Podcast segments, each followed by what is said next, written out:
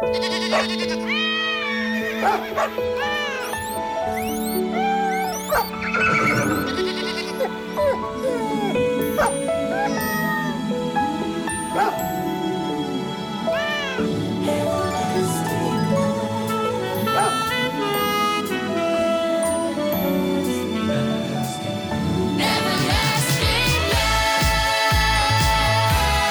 jag säger till hundägaren, tala om för hunden vad som är okej okay och inte okej. Okay. Då får jag ofta frågan, hur hård kan jag vara?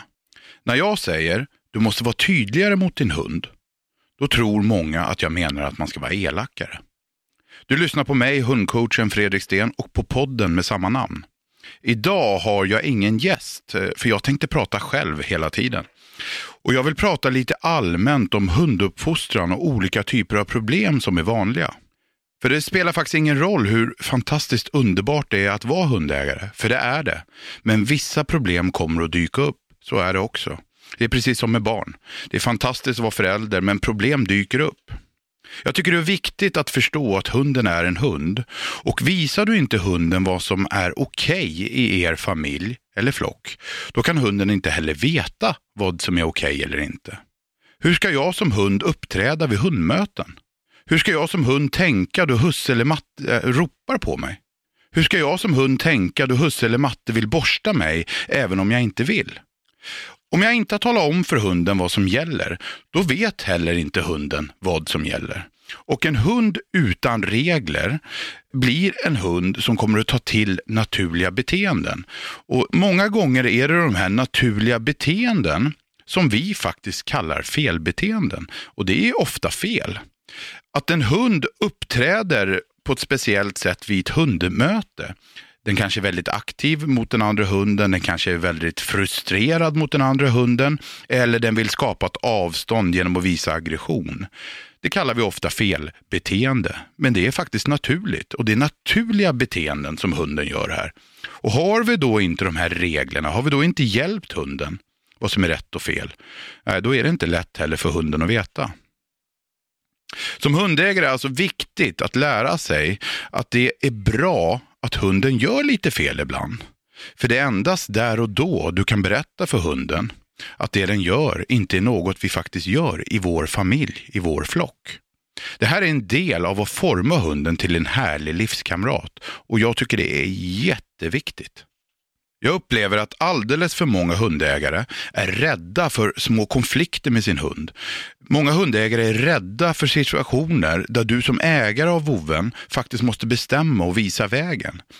Och Det här måste du göra så att hunden hamnar rätt i livet. Och Jag tycker det är synd att det är så. Jag tycker det är synd att hundägare ibland är lite rädda för det här, för det behöver man inte vara. Och mina söner, mina grabbar, jag har två grabbar, de är nu 6 och 11. Om de får tuschpennor av mig och jag får se att de ritar på väggen och tapeten hemma, då är jag jättenoga och tydlig med att berätta för mina barn att det här är totalt förbjudet. Det är sannolikt förbjudet i hela samhället, men det är väldigt förbjudet att rita på väggarna hemma hos oss. Om mina barn tar min plånbok och stjäl pengar av mig, ja då är jag lika noga där. Och tydlig med att det här på något sätt är inte okej okay i vår familj. När jag tar de här exemplen med barnen så tror jag många håller med mig och det känns helt plötsligt ganska naturligt. När man pratar om att uppfostra barnen, då är det sällan någon som frågar hur hård kan jag vara? Varför uppstår den frågan, hur hård kan jag vara, så fort man ska tala om för en hund att det den gör är fel att göra. Jag tror att det beror på att man många gånger krånglar till det helt i onödan. Och att man faktiskt inte alltid ser hunden som en jämlik. Man har helt enkelt svårt som hundägare att själv veta hur hård jag kan vara. Även om det känns ganska självklart att veta hur hård man kan vara mot sina barn. Om man då ser hunden som en jämlik familjemedlem och faktiskt verkligen gör det och glömmer det här förlegade tramset om alfa och högst i rang och allt det där, då tror jag kanske att det blir lite lättare. Ser jag min hund som en jämlik, då kanske jag inte behöver ställa mig frågan hur hård kan jag vara? Då kommer det mer naturligt. Självklart ska du säga till din vovve, precis på samma sätt som du säger till dina barn, om hunden gör något den absolut inte får göra. För hur ska den annars veta vad som är rätt eller fel? Jag kan ta ett litet exempel. Jag har en hund och jag vill verkligen inte att hunden ska bita grannen. Därför belönar jag hunden ordentligt varje gång jag passerar grannen utan att hunden biter. Förstår då hunden att jag belönar den för att den inte biter grannen? Nej, sannolikt inte. Eh, eftersom bita grannen inte på något sätt är naturligt för en hund att göra. Men om jag har en hund som tyvärr vill bita grannen av olika anledningar, då måste jag ju faktiskt tala om för hunden att det inte är okej okay att bita grannen. Annars finns ju risken att grannen blir biten. Jag tycker det är väldigt viktigt att peka på det här. Eh, just det här att när grannen inte blir biten så att säga och hunden inte är intresserad av att bita grannen, då behöver jag ju inte belöna det beteendet, för det är ju lika naturligt det. Men om hunden vill bita grannen, då kan jag ju inte belöna bort det, utan då måste jag gå in med en kravställning och tala om att så här gör vi faktiskt inte. Jag brukar säga så här att jag belönar hunden då den gör något jag vill att den ska göra som inte är naturligt för hunden att göra. Exempelvis då, den ska sitta när jag säger sitt, den ska krypa när jag säger kryp. Eller kanske till och med att min hund ska gå på lina när jag vill att den ska gå på lina.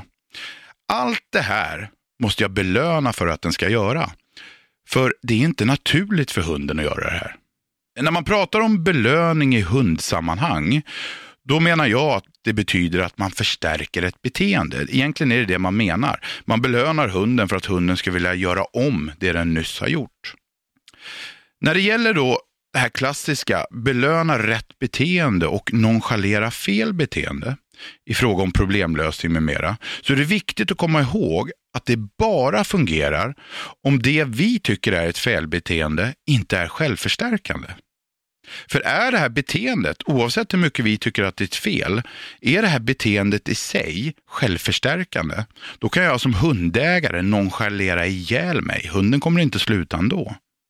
Det är viktigt att komma ihåg att bara för att du som hundägare tycker ett beteende är ett felbeteende, så behöver det inte vara ett felbeteende för hunden exempel på beteenden som hunden kan göra och ha. Men beteenden som du ofta uppfattar som ett felbeteende. Det kan exempelvis vara hunden som hoppar på besökare. Hunden som skäller då det kommer besök. Hunden som agerar aktivt mot mötande hundar. Och Det finns flera exempel. Men de här beteenden är trots allt naturliga beteenden hos hunden. Och om vi bara nonchalerar det här utan att agera på något sätt så kommer det här sannolikt att finnas kvar och till och med faktiskt bli värre med tiden. I och med att det är självförstärkande. Eh, att vara aktiv mot en mötande hund det ger hunden någonting. Och eh, det förstärker, alltså det är en form av självbelöning. Hunden kommer att fortsätta med det. Det är en aktivitet som hunden tycker om det är det som är viktigt att komma ihåg. Att nonchalera ett felbeteende, belöna ett rätt beteende. Det håller utan tvekan i många fall, men framförallt i teorin. Men det är alltså viktigt att komma ihåg att man kan inte nonchalera bort ett beteende som i sig är självförstärkande.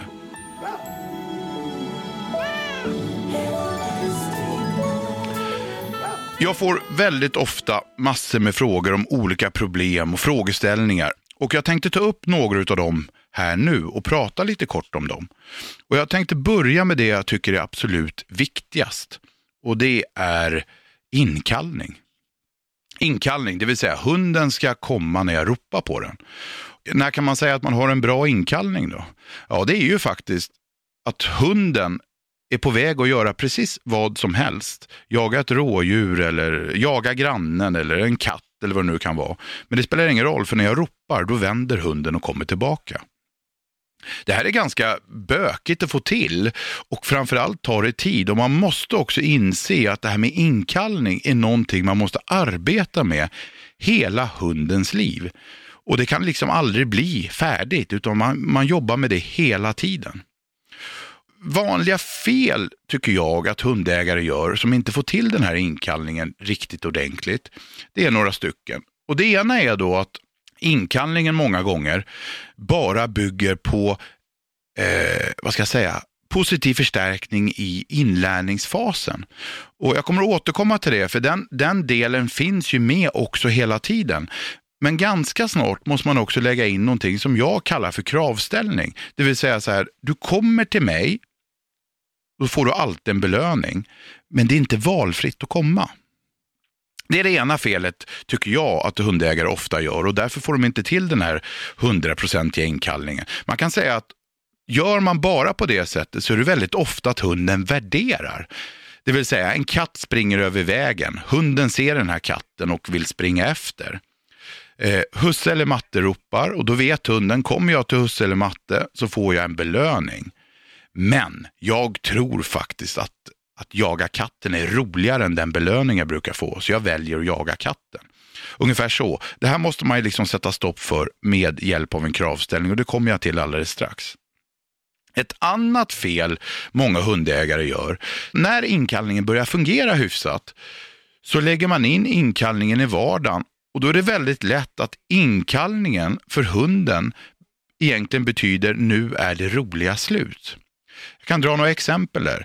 Vi säger att man är ute och går i skogen med sin hund och har hunden lös. Och så börjar man närma sig bilen och så ropar man på hunden för man vill koppla hunden för det är trafik där ute. Gör man det några gånger så kommer hunden ganska snart att förstå. Jaha, nu sätter husse eller matte på mig koppel, då är det roliga över. Och därför slutar hunden komma när jag ropar på den, för den vill ju inte att det roliga ska vara över. Det är ett exempel. Ett annat exempel kanske är när man har hunden lös på tomten hemma och hunden går där ute och tycker det är mysigt att vara där ute. Den leker med en boll eller vad den nu gör. Och eh, så ropar jag på hunden och det innebär att hunden ska komma in. Det roliga är slut. Och använder man bara inkallning i de här situationerna, då har man på ett jättebra sätt utan att man vet om det, lärt hunden att inkallning, nej, det struntar jag i, för då tar det roliga slut. Alltså helt tvärtom emot vad man egentligen vill. En bra inkallning tycker jag man bygger på att lära hunden att varje gång du kommer till mig så får du en belöning. Och här är det viktigt, tycker jag, att variera belöningen. Jag brukar säga så att belöningar, oavsett vad det är man vill träna, så ska belöningar vara som en julklapp. Man vet att man får den men man vet inte vad det är i klappen. Eh, om man vill raljera lite ska man kunna säga så här, om jag fick ett paket strumpor varje år och jag har fått det nu i 45 år på julafton, då är det ju inte så att jag ser fram emot att öppna paketen på julafton. Det blir ganska tråkigt. Och det är precis likadant med en belöning, oavsett vad man gör med hunden. En belöning måste varieras, så att hunden vet, en belöning får jag när jag gör rätt, men jag vet inte riktigt vad jag får. Så det är grunden så att säga i en inkallning. Alltid belöna hunden när den kommer till dig och den belöningen ska varieras. Och Det här då behöver man ju inte göra till att börja med. Alltså, vad ska jag säga, jag ropar på valpen, Fido kom och så belönar man. Även fast man kan göra så. Men det här börjar mycket, mycket tidigare än så tycker jag. När jag har en ny hund eller en valp, det spelar egentligen ingen roll. Det är samma sak för en vuxen hund som jag inte känner sedan tidigare. Då går jag ut och går och när hunden tar en spontan kontakt med mig, för det gör hundar ibland, då plussar jag det. Då berömmer jag det och belönar på det ena eller andra sättet. En godisbit, en boll eller klappar om hunden eller jag ler eller talar om hur duktig den är. Någonting i den stilen. Och det här gör jag så fort hunden tar kontakt med mig. Och det är utan att jag ropar på den. Och då kanske ni kan se det här framför er när man är ute och går med hundarna och rätt det så kommer hunden fram och tar kontakt med mig som ägare och då berömmer jag och plussar det. Då kommer ju hunden att lära sig att komma till husse eller matte, det innebär inte att det roliga är slut, utan det innebär bara att allting blir mycket roligare. Och så får hunden springa vidare igen. Så det är liksom nummer ett i en bra inkallning. Att lära hunden, tar jag kontakt med husse eller matte på det ena eller andra sättet, så blir jag alltid belönad. När man har gjort det här ganska bra under en tid, och det behöver inte ta så lång tid, men så att man förstår att hunden älskar att komma in till mig. Då kan man också börja ropa på hunden, det vill säga då eh, hundens namn eller vad man nu använder.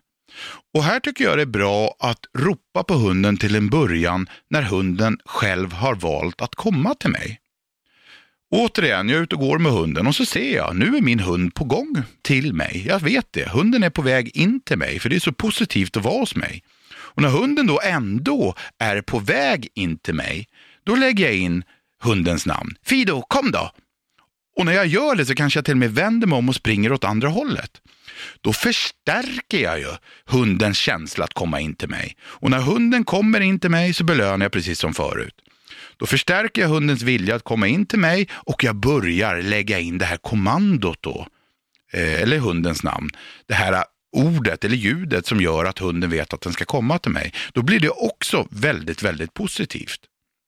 Och så bygger jag på det. Sen tycker jag det är viktigt att säga också att inkallning, många hundägare tror att inkallning tränas bäst när hunden är lös. Och här vill jag verkligen vara tydlig med att säga att det är precis tvärtom. En inkallning tränas bäst, tycker jag, när hunden är i koppel eller lina. En inkallning behöver inte bygga på att hunden ska springa 20, 30, 40 meter till dig. Eh, utan det kan till och med vara i ett koppel som är två meter. Hunden står och nosar i diket och så säger jag Fido kom. Det är till och med svårare och ställer högre krav på hunden. Och då tittar hunden upp på mig och kommer in till mig och jag belönar precis som vanligt. Så det är en feltanke det här att inkallningar tränas bäst när hunden är lös. Det är precis, precis tvärtom. Så det vill jag också att alla hundägare tänker på. Se till så inkallningen fungerar på korta avstånd och i koppel. För då är man ju också inte lika utsatt om det inte skulle fungera. Jag undviker också, och det gör jag till och med med mina vuxna hundar.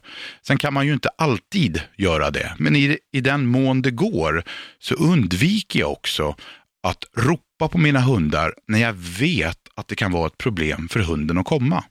Och Ett sådant exempel kanske kan vara att jag är ute och går med min hund i skogen och jag har en annan hundkamrat med mig och hundarna leker och har jättekul.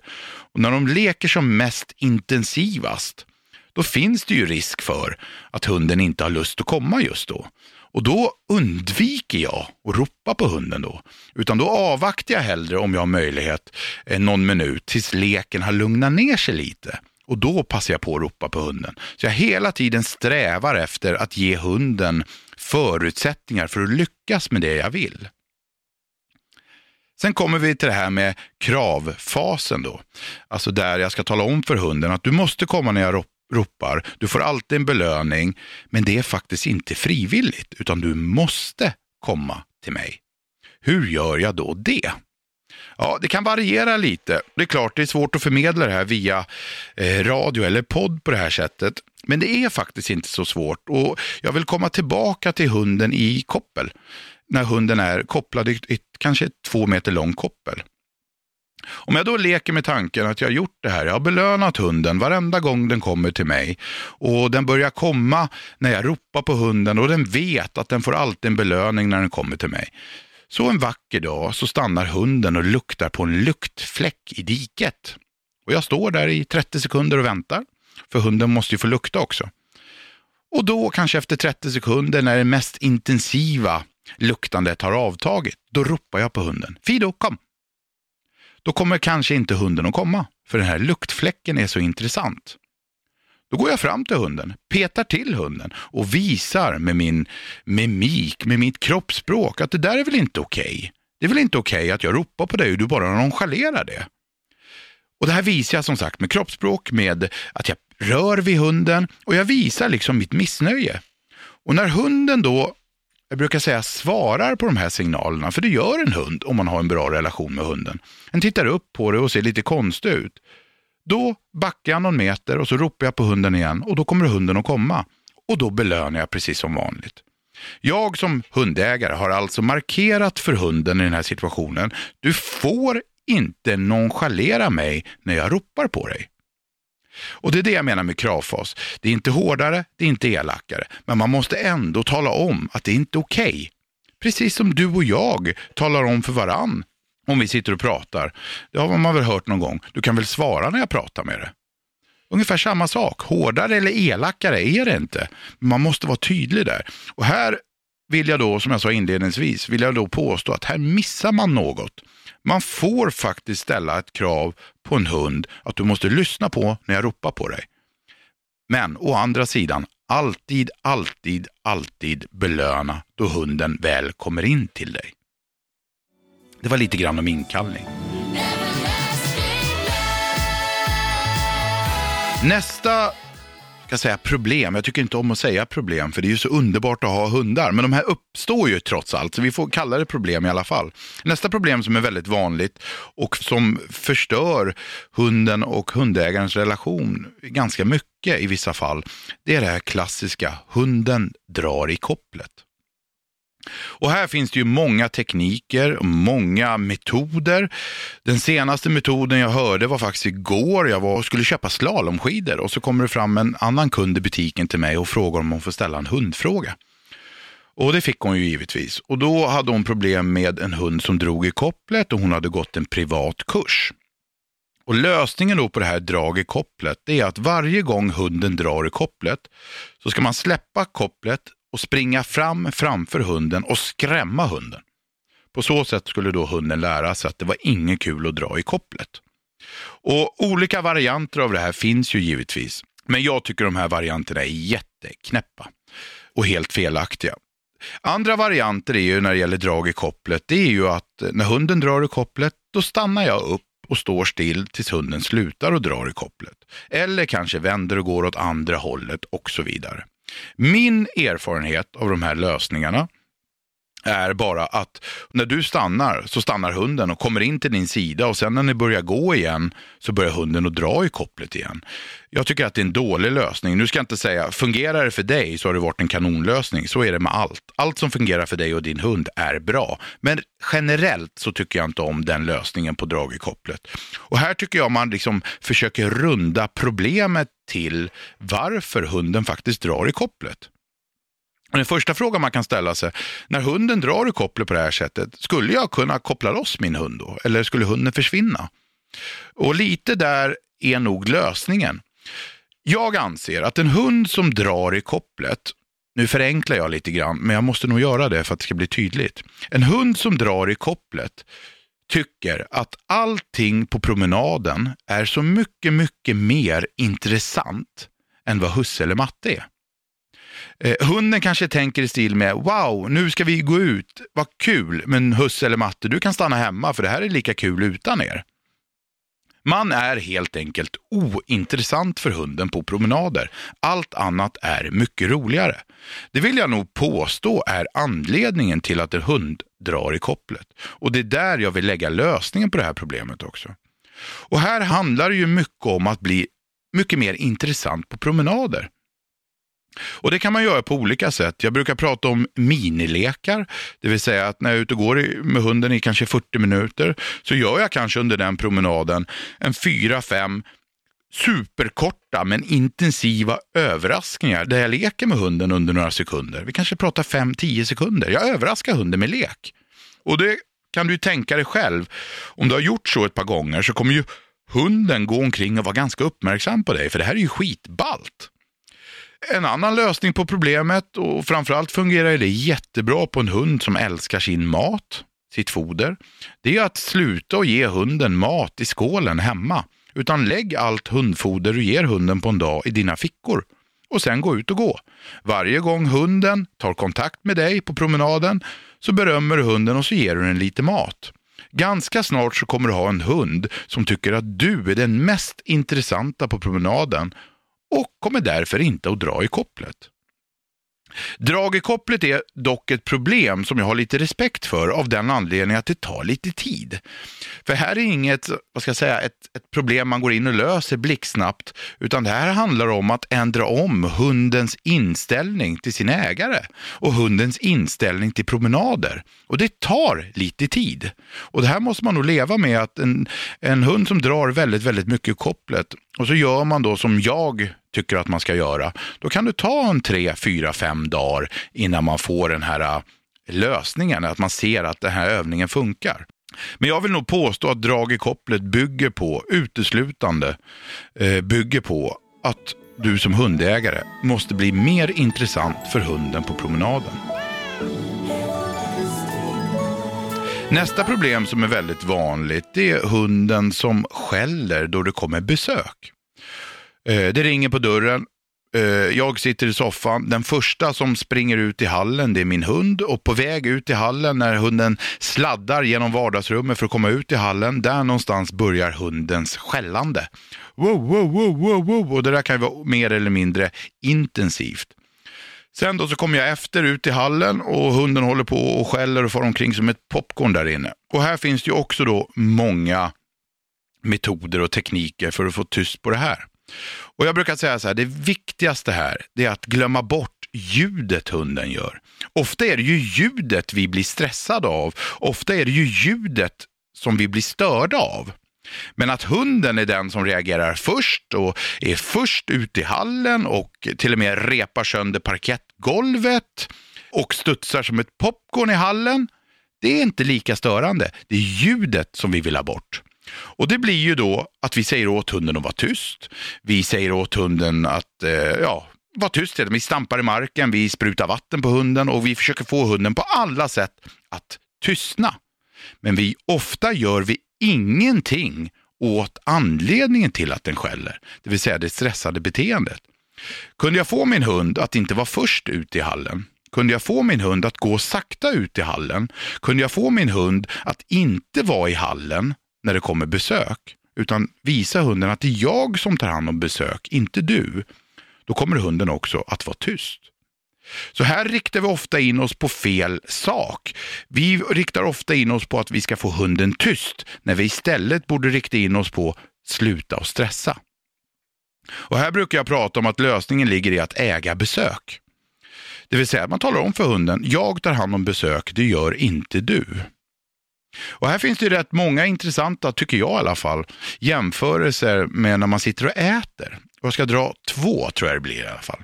Och Det ena då är att om jag ser besök som kommer till mig, ungefär som jag ser min maträtt, det vill säga det här är mitt, inte ditt, så blir det kanske lite lättare. Det vill säga, om jag sitter och äter och hunden helt plötsligt hoppar upp och ska ta min mat, då är det väldigt få hundägare som tvivlar över hur jag ska agera med det. Ganska instinktivt så försvarar vi vår mat och så puttar vi bort hunden och så tittar vi på hunden och säger, är du knäpp eller? Gå härifrån, det här är min mat. Och här är vi ofta väldigt tydliga, väldigt raka med hunden och det är också någonting som hunden förstår. Kunde vi uppträda likadant när det gäller besök, det vill säga visa hunden, det här är mina besök, det är inte dina besök, så skulle hunden ta till sig det precis lika lätt eh, och oproblematiskt som att hunden har tagit till sig att maten är din. Det är faktiskt så. Och när det gäller det här att eh, bara tjata på att hunden ska vara tyst, eh, tyst nu, inte skälla, tyst. Det är ungefär som att låta en hund sitta och tigga vid matbordet. Och så börjar hunden att dregla. Och när hunden börjar dregla, då fyar jag hunden och så säger jag till hunden, fy, inte dregla. Det kommer aldrig att fungera. Hunden förstår inte det. Och jag tror du själv inser att det är ganska korkat. Ändå är det ungefär så vi gör mot våra hundar när det kommer besök. Det vill säga, man låter hunden vara där, man låter hunden stressa upp sig. Men det enda man fokuserar på är, nu ska det vara tyst. Och det kommer aldrig att lösa ett sådant problem. Så tänk på, äg besöken, äg hallen. Och Då kommer ju ofta frågan, men när ska hunden få hälsa på besöken då? Ja, och det är ju en jätteintressant fråga. Jag brukar vara lite raljant där, även fast det inte är min mening. Då brukar jag fråga så här, när din hund sitter och tigger, när får den äta upp din mat då? Och då blir ju ofta svaret, nej men det får den ju aldrig. Nej, och det är kanske någonting man ska ta med sig till det här med besök också. Eh, den kanske inte behöver hälsa på allt och alla bara för att de kommer hem till oss i bostaden. Men är det ändå som man vill det så kan, brukar jag ha som regel, när hunden har gått och lagt sig och fullständigt struntar i besöken, då kan man säga åt besöken, nu får du ta kontakt med min hund. Det som är intressant där, det är att hunden inte brukar vara så intresserad längre då.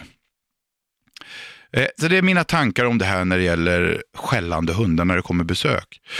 Sen har vi ju lite mer då Eh, det man uppfattar som problem och det är ofta kloklippning, alltså klippa hundens klor. Och här har man ju ofta problem att hunden inte ligger still eller hunden blir orolig, hunden vill kränga sig bort, eh, hunden flyr när klotången kommer fram och så vidare. Och här tycker jag att det är noga med att arbeta långsamt, att lära hunden att den här intima, för det får man ändå säga att det är, den här intima beröringen som det blir mellan mig och hunden när jag klipper klorna, att det är den man måste vänja hunden med. Och Jag brukar säga så här att kloklippning är en tio minuters mysstund där jag klipper klorna någon gång mitt i den här mysstunden. Jag gör så med mina hundar och här finns ju många metoder och tekniker som kan vara bra, men jag gör så med mina hundar att jag sätter mig på golvet med benen brett isär, lägger min hund emellan mina ben och det är liksom första övningen. Eh, jag gossar med hunden, jag kliar hunden försiktigt på magen, jag masserar hunden, jag gossar med hunden så att hunden lär sig att den här intima hanteringen är jättemysig. Hunden brukar somna efter en stund. Sen börjar jag plocka lite med tassarna och då kan man få lite oro, men det bryr jag mig inte om utan jag fortsätter med den hanteringen. Och så här bygger jag kloklippning. När hunden känner sig trygg i att ligga vid mig och gossa med mig och njuter av det här, ja, men då klipper jag en klo. Och ungefär så bygger jag kloklippningen. Och jag vill påstå att en stor del av problematiken runt kloklippning är just att man aldrig har lärt hunden att det är mysigt att vara så intim. Det är den enda gången man plockar med hundens tassar. Det är den enda gången man är så nära hunden och faktiskt, eh, ja för det gör man ju, tvingar hunden att vara här med mig det är när man klipper klorna. Och Det är lite grann som inkallningen jag pratade om tidigare. att Är det enda gången man gör det här så blir det någonting som inte är speciellt roligt. Då kommer ju hunden inte vilja göra det här. Så tänk på att kloklippningen, låt det ta tid. Klipp gärna en klo om dagen. Mys med hunden 10 minuter om dagen sådär på golvet. Klipp en klo om dagen och gör det här till en grej.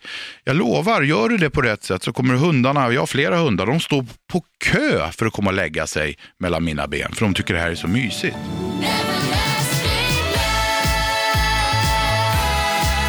Nästa lilla problem jag tänkte ta upp, det kanske är det problemet som människor, hundägare, upplever som det mest allvarliga. Och jag tror till och med att jag vågar påstå att det är det mest vanliga och det är hundmöten, det vill säga besvärliga hundmöten. Här kan man säga att det är jättemycket tokerier som gör att man får problem med hundmöten. Ofta är det så att man inte har lärt hunden från början vad det är som gäller vid ett hundmöte. Jag är ute och går med min hund. Första gången jag möter en annan hund, vad gör jag då? Låt oss säga att jag är ute och går med min nya hund. Det är första promenaden jag gör med min nya hund. Och så möter jag en granne längre bort på gatan. Och den grannen är en superbra kompis till mig. Och han har en hund som älskar mig. Men nu kommer jag på min första promenad med min nya hund, valp eller vuxen, och så möter jag min granne som är van med att våra hundar får hälsa på varann och så vidare. Eh, hans hund blir väldigt aktiv mot min hund och min hund vet inte hur den ska hantera den här, för den har ju aldrig varit med om det här. Då är det så himla lätt att man redan där då släpper fram min nya hund och så gör jag som jag alltid har gjort. Och där har jag grundlagt ett problem när det gäller hundmöten. Och här är det viktigt, tycker jag, att hålla isär här. När jag går på en promenad, för det är ju där problemet besvärliga hundmöten dyker upp, så vill jag tala om för min hund att vi nonchalerar, vi struntar i andra hundar. Min hund kan ha lekkamrater och vi kan åka ut i skogen och släppa dem lösa. De kan springa och leka en fem, tio hundar tillsammans. Det är ju helt underbart och de tycker det är kul. När jag går med hunden i koppel, då nonchalerar vi, då är vi inte aktiva med andra hundar. Möter jag den här grannen och grannen ropar hej, ska hundarna hälsa? Då säger jag givetvis nej, det ska de inte. Jag håller på att träna min hund. Sen stannar jag gärna upp ett par, tre meter från min granne och pratar lite med honom. Men jag visar min hund att du får inte gå fram och hälsa, utan du får vara här med mig. Vi struntar i den andra hunden. Och Det är liksom början på det här med hundmöten. Att man lär hunden redan från början att hundar som vi möter på promenaden, de är vi inte aktiva med. För gör vi tvärtom, det vill säga så här, jo men det är ju jättebra att min hund får hälsa på andra hundar. Ja, då har vi ju skickligt men ovetandes lärt hunden att alla hundar du möter ska du vara aktiv med. Och det är ju där problematiken börjar.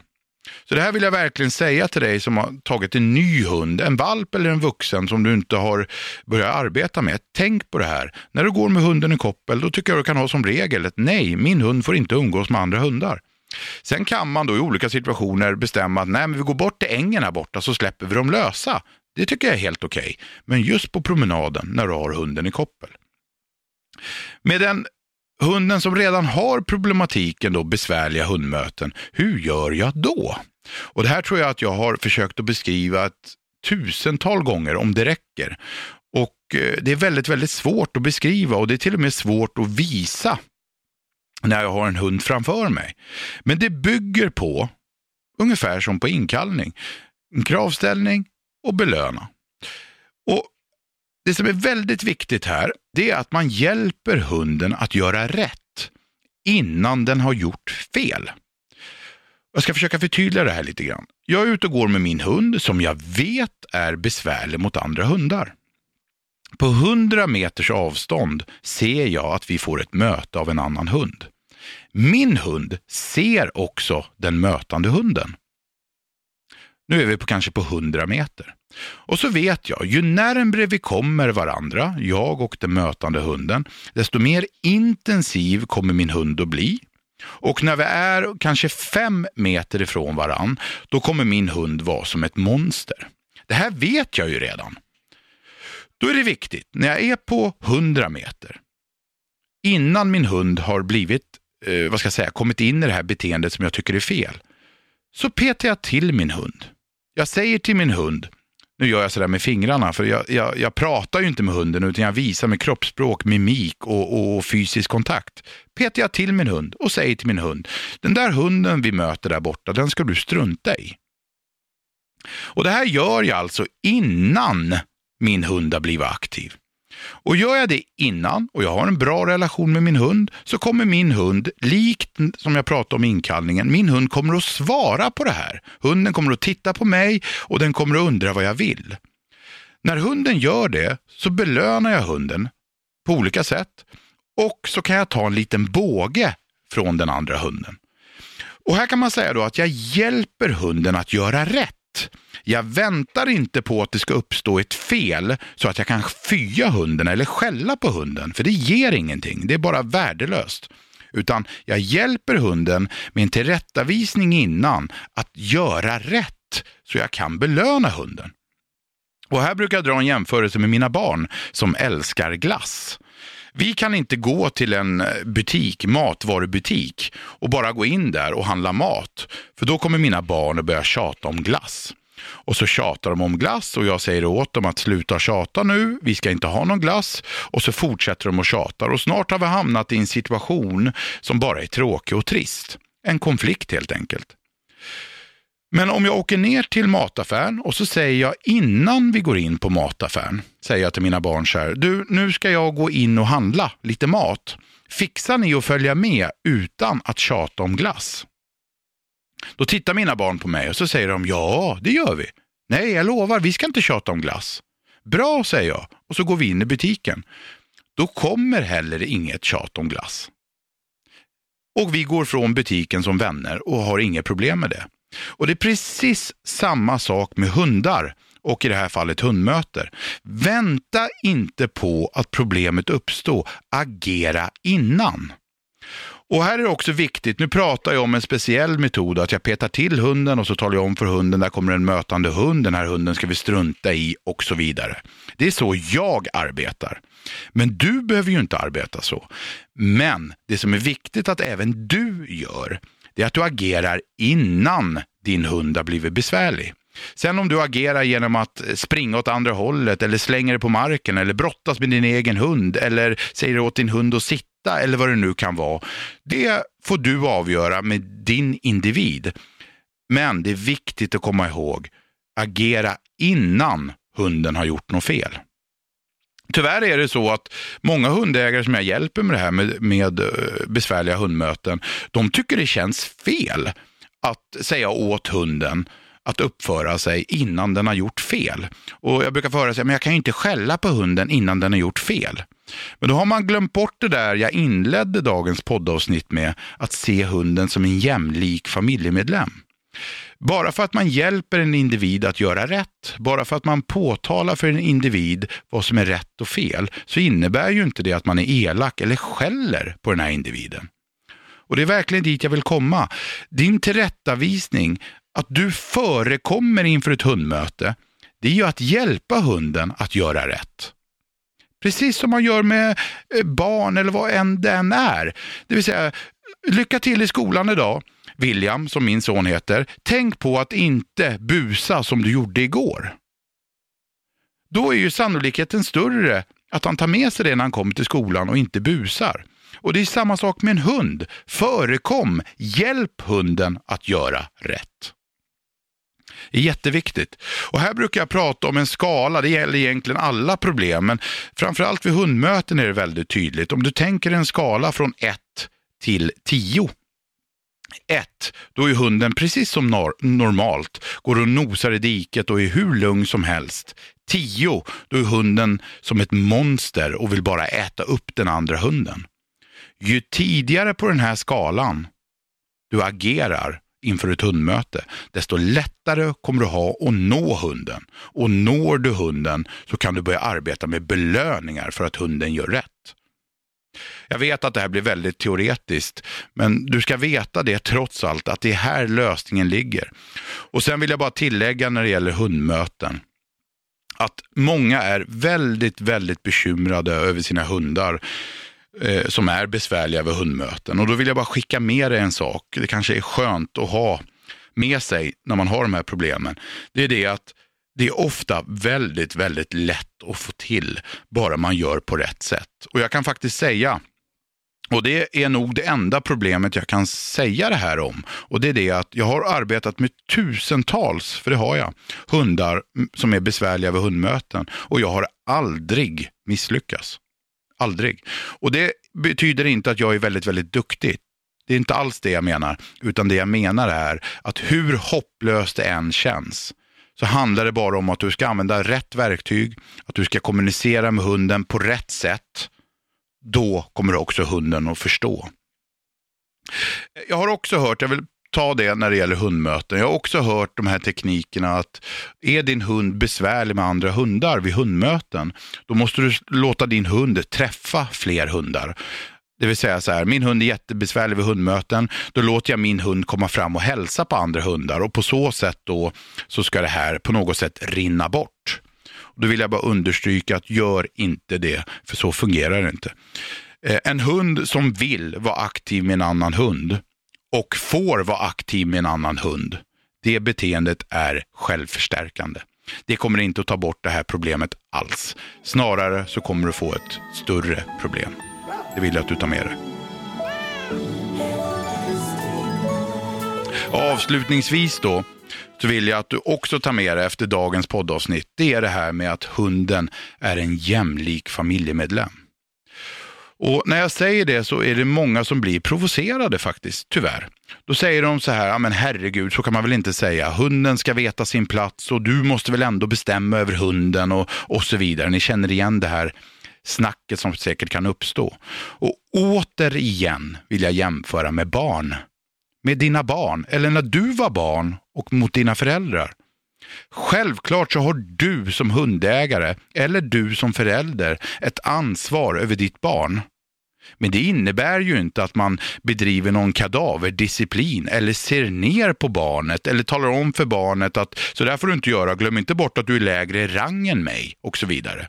Utan barnen är ju en del av familjen. Man har mer om man bjuder in dem. Och man skulle aldrig, även fast jag bestämmer lite mer än barnen hemma, så skulle jag väl aldrig fundera på att vara elak eller, eller fysiskt hård med dem. Och det är den här tanken vi måste få bort när det gäller hundar också. Se hunden som en jämlik i familjen och agera därefter. Jag hoppas och jag tror att det kan bli lite lättare då. Det är i alla fall min önskan. Ja, du har lyssnat på min podd, hundcoachen Fredrik Sten. Och den här podden gör jag tillsammans med mina kompisar på Agria djurförsäkringar. Glöm inte bort nu att prenumerera på den här podden så du inte missar någonting. Och så följ mig på Instagram där jag lägger ut tips dagligen gällande hundar. Och min Instagram är hundcoachen kort och gott. Stort tack för idag. Hej!